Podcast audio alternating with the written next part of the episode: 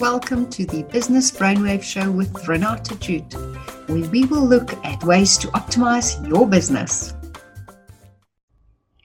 In this episode of Business Brainwaves, we are back to trusts. So, the month of August is Trust Month again, and the podcasts and uh, articles will all be geared to trusts.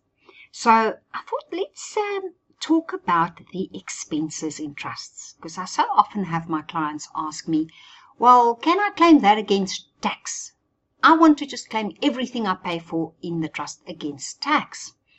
And in the ideal world, we'd all love to do that. But let's see when we can, in actual fact, claim expenses against the income for tax purposes and when we cannot.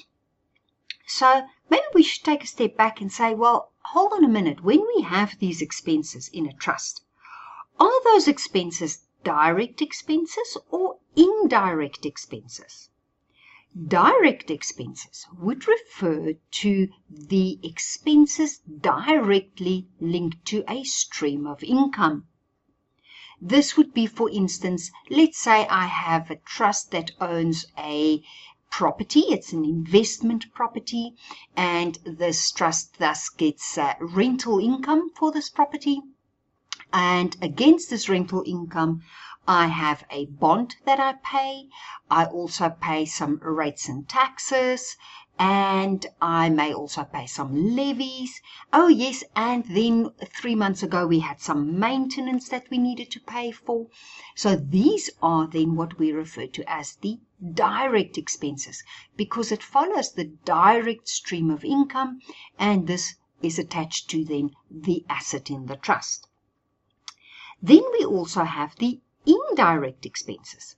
Now, those are expenses that are still expenses in the trust, but it's not linked to a particular stream of income. These would be generally the expenses such as trustee fees or your accounting fees. So, does that mean that we can't claim these expenses? No, not at all. But there's a specific way we need to do it. So let's look at that. So we would now have income in our trust. Uh, that income is generated from different sources. Let's say, uh, as I mentioned, we've got an investment property in the trust, so we are generating rental income. But I also have maybe some money in a money market account in the same trust, so I'm earning some interest. And then I was also frugal and I invested in some shares, thus receiving some dividends for the year. So in my calculation, we will say I've received 5,000 in rental and I've received 5,000 in dividends. Let's exclude the interest for now. We've just received 5,000 in dividends for the year and 5,000 rental. Okay. So if we then want to do a sum, what we would be able to do is say, well, on the rental income we've received, we would be able to claim or dispense the various expenses related to the rental. So in other words, what expenses did I have in order to generate that income?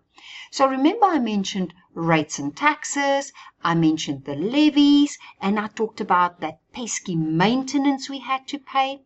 Oh, but don't forget we also have a bond. But wait a minute, you can't claim the entire bond. Remember only the interest portion of your bond is actually the deductible component.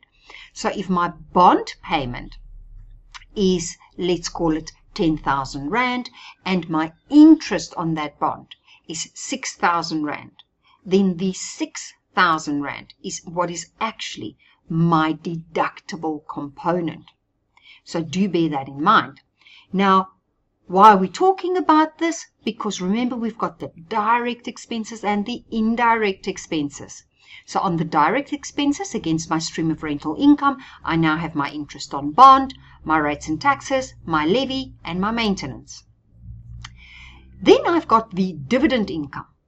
But remember, if it is local dividends, we have no tax on it. It's an, it's an exempt income. Why? Because the tax was already paid at source. So I have received an exempt income in my trust. That means that because I'm not paying tax on that money, I also can't claim any tax against it. And this is now where we then come in with the indirect expenses and the non taxable income, and the word apportionment pops up. Okay, so how would that work? When we look at the indirect expenses and we now have to apportion the amount against tax, what would happen is we would have to apply a formula. And what would that look like? Well, we would say we have to go and add up all our different streams of income. Now, let's say we've received dividends and we've received rental. And we received dividends of 5,000 and we received rental of 5,000. That gives us a total of 10,000. Okay?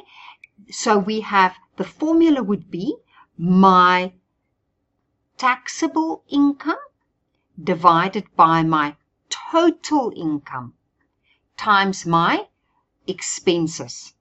That gives me the formula. So in my case here, if I have 5,000 in rental income divided by my 10,000 in all, uh, all income times my 6,000 in expenses that I had. That gives me then the ratio which I could claim. So in other words, I can now claim only 3,000 of the expenses, and this would be the indirect expenses. So that is when apportionment comes in. This does not apply for your direct stream expenses. So please remember that. So if I've got my direct stream expenses, that we can claim in full. But when we are claiming our apportioned, our indirect expenses, this is where the apportionment would come in. So just because I have 10,000 rands worth of expenses in my trust does not mean that I've got 10,000 rand of tax deductible expenses. So to recap, if we look at this, we have would have a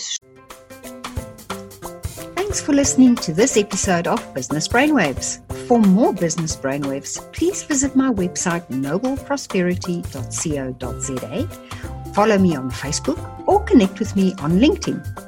For easy access, the links are posted below.